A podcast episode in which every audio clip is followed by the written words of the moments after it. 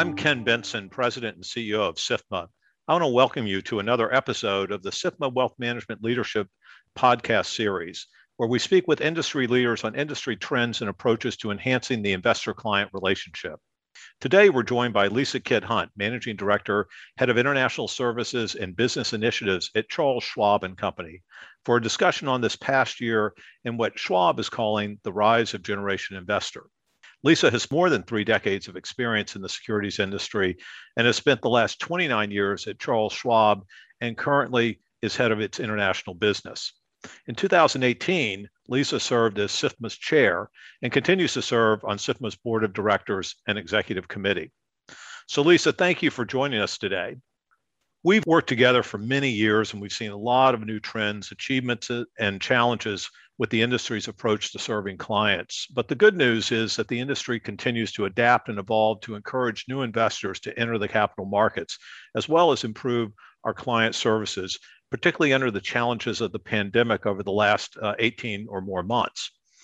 Now we're about to enter the fourth quarter of the year, and I'm curious, how would you sum up or characterize the first nine months of 2021? Well, hi, Ken. It's great to be here. Thanks for having me. And, and that's a really good question. I think it's best answered, really framed in the context of the historic growth and engagement we saw all across the industry this last year. I believe JD Power said that more than 10 million new brokerage accounts were opened in 2020, and many by first time investors. At Schwab, we saw that momentum continue into 2021. It's been unprecedented, really just to give you an example of how engaged individuals are right now, Schwab opened 4.7 million new accounts in the first half of the year. Again, so much new interest in investing, and that's really exciting to see. I mean, a whole new generation of investors. Nothing makes me happier than thinking about people planning for their financial futures and taking action. Maybe one of the few positives to come out of the pandemic. That's great news. And, you know, as an industry, we know the benefits of saving and investing, which is why we encourage investors to start saving early. I think what's uh, really interesting is the number of young people, even first-time investors uh, that aren't necessarily young, uh, who have taken the initiative to invest in their financial future. Has Schwab dug into that at all, and are there any insights that you can share? Well, you can bet we have, Ken. Uh, Schwab did a new investor study earlier this year, and we looked specifically at these new investors and what they have in common. We actually gave them a name. We call them Generation Investor. They're not a generation bound by where they were when they were born, like most generations are, but really, Generation Investor is bound by when they began investing. Gen I, as we call it, it's younger than those who began investing before 2020 We've seen a shift, a median age of 35 compared to 48 in the past. But this new generation of investors spans all age groups.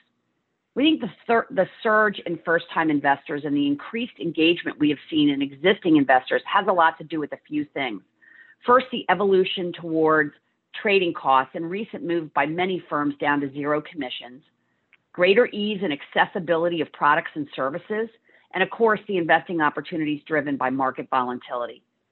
Can we also learn that Generation I is responsible and they're focused on becoming successful long term investors? This is not just a group of traders looking to flip stocks or make a quick profit. They are optimistic about the future of the stock market and what that means to their future, and they plan to continue investing. And that's a good thing for everyone, right?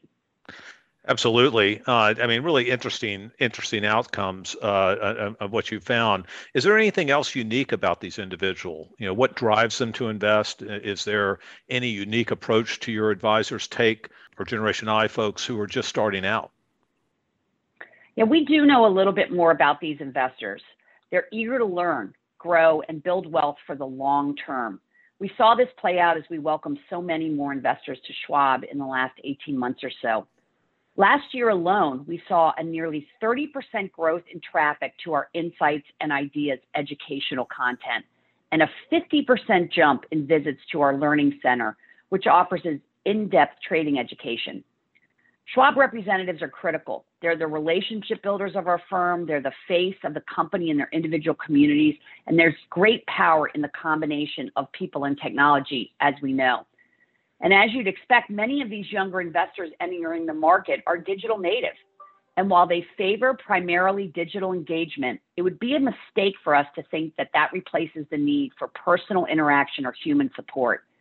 In fact, we're finding that human connection remains as important as ever, but it often comes in different forms. Remember, interaction can occur on screen rather than a traditional face to face meeting, as we have been doing throughout this pandemic. So that's just one example of where the relationship continues to evolve you know, as you as you know, uh, mentioned about you know technology and being digital native, you know, we've seen and read a lot uh, of uh, you know so-called gamification of investing in the press. Did that come through at all in the study? Absolutely, and you know, there's a there's a lot of discussion, as you said, Ken, right now around this notion of gamification, which is really the prodding, nudging, or incenting to trade regardless of the risk. So I think we need to be clear about the difference between the idea of gamification versus creating an engaging, information based, and simple way to invest for all investors, including our newest clients. What our study showed is that Generation Investor does not consider investing a game. For the majority of this group, that's just not who they are. Even with the challenges of a global pandemic, this new generation of investor buckled down and started investing. They saw the opportunity that they had in the markets and they made it happen. 72% of these new investors expect to buy and hold for the long term. 90% say they wanted educational content to improve their investing skills. And nearly 40% of them had a written financial plan in place, which we think is critical for long term success. Our head of trading and education at Schwab, he and his team have seen the same thing in the active trader community at Schwab. In a recent pulse survey they did with our clients, active traders revealed that they aren't just buying meme stocks on a whim. Whatever they're investing in, they're conducting significant research and seeking out more trading education than ever before, which is fantastic. And we should encourage this and continue to build better and engaging forms of digital education. As an industry, we really have an obligation to do that they say that the boom is here to stay when it comes to trading activity. Um, that's what we're hearing from our new retail investors. So we need to do everything we can to help them be successful here. Yeah, th- th- those are really important points of, of how uh, you know how investors are uh, you know becoming educated, accessing information, uh, and, and planning, how technology plays a role in that. That is much more complex than some of the things that are, are, written up in, in, in, in the press. Um, and it's extremely encouraging to hear, uh, you know, what, what you're learning from uh, from your study of, of how investors are planning planning for the long haul. Uh, investing, uh, you know, is certainly more accessible to a broader pool of investors. But you know, going further, maybe you know, what role has technology played in in that accessibility? And do you think, more importantly, where do we go from here? Yeah, I mean, you know, Ken, you and I could talk for hours about what it used to be like to trade and invest you know, decades ago when we were starting in this business, things sure have changed. But I've said it before, and I think I've said it before at SIFMA conferences simplicity is the latest innovation. Investors love seeing an opportunity and being able to move on it quickly, and that alone drives engagement. Today's investors also expect personalized experiences and solutions reflecting their unique values and beliefs. We know when we make things easier, they're automatically more accessible. Whether it's placing a trade in your car because you're listening to news and you hear something about a particular company, although we'd really make want you to make sure you pull over and park your car first. Um, or during lunch break, having conversations with colleagues that might give you an idea. When it's easy and uncomplicated, people will take action. And firms like Schwab, we have a lot to be responsive to our clients' needs. They demand efficiency and simplicity in everything that touches their lives. You know, there's no greater example of this than what we saw during the pandemic, you know, which really accelerated digital adoption across virtually every industry. Everything was online, it was touchless, and so many things, industries, people found efficiency that way. Take a look at grocery shopping and how much that has changed. I can't remember the last time I was in a grocery store. Everyone took advantage of it, even those who weren't technology first in their lives. Those things that helped people, that made their life just a little bit easier, they'll live on even after we all return back to a more normal way um, of, of working. The financial services industry meeting clients and investors where they are, it's what's next. It's what we do. And that isn't gamification of investing, it's simplification and making wealth creation something everyone can participate in. That's great for the investor and it's great for the markets. So as you think about what's next with, with all that's going on, what, what are you most excited about? I mean, I'm really excited about the future. So much has changed in the last 10 years, um, a lot of it driven by technology. And I know that pace of change will only accelerate. So I get excited about the future growth in the industry and what technology will mean for all of us, not just for the investors, our clients, but really what it will also mean for our firms. Another great outcome of the pandemic was the industry's ability to keep everything working, everyone working and working efficiently, including our ability to recruit and train new employees and get them registered and certified and doing all of that virtually. I mean, our firms have hired thousands of employees who have actually probably never stepped foot into our offices yet. They will someday, and we can't wait for that. But that's pretty remarkable. A big win here was how everything that happened in 2020 is really impacting the industry's focus on diversity and inclusion right now, and specifically recruiting a truly diverse group of employees going forward. SIFMA is doing some great work here with their partnership with historically black colleges and universities and really helping our firms build that important pipeline. But success here means getting future employees interested in careers in financial services way before uh, they're looking for a job, but in high school and college. I'm so excited about the leadership Schwab and the SIFMA Foundation continues to demonstrate in financial literacy for young people. Unfortunately, financial literacy isn't part of most school curriculums yet. So it's so important the industry does all it can to see young people have the tools they need when it comes to understanding personal finance. It will also ensure they're educated and prepared when they're ready to invest. I'm proud of our work here and the platforms we have built to help. There's a lot of good that we can deliver when we all work together. Ken, one more thing. I'm so excited about something super brand new that we are starting. Can I give you a quick preview? Yeah, please do.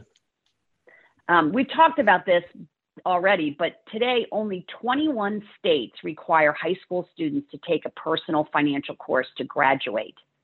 And today, more than 92% of low income students according to the Next Gen Personal Finance Study of 2021, lack access to a required personal finance course in high school. Carrie Schwab Pomerantz, who heads the Charles Schwab Foundation, is leading this for our firm. But by 2025, we aim to mobilize 25% of our workforce to teach financial literacy skills to teens across the country. The program is called MoneyWise America, it's a financial literacy program designed to help level the economic playing field through high quality financial education for teens across the country. And it really focuses on reaching youth in under resourced communities and schools. There's two core components to it a standards based financial literacy curriculum and a core of Schwab employee volunteers trained to facilitate it for teens across the country.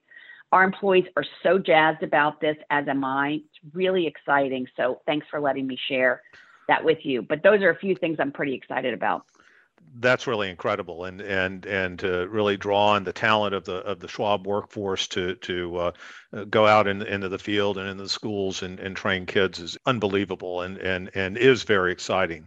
Uh, Lisa, I want to thank you so much for joining us today to give us your vantage point of what's going on um, and and uh, learning so much about what you you and Schwab are doing in in the uh, not just in the in client advisor space, but but even more broadly in the financial literacy space. Thank you, Ken. It's always a privilege to spend time with you. Appreciate Great. it. Well, thank you. And and uh, for more information on the advisor-client relationship, go to www.sifma.org for uh, information on this and other matters involving uh, the U.S. capital markets. And thank you.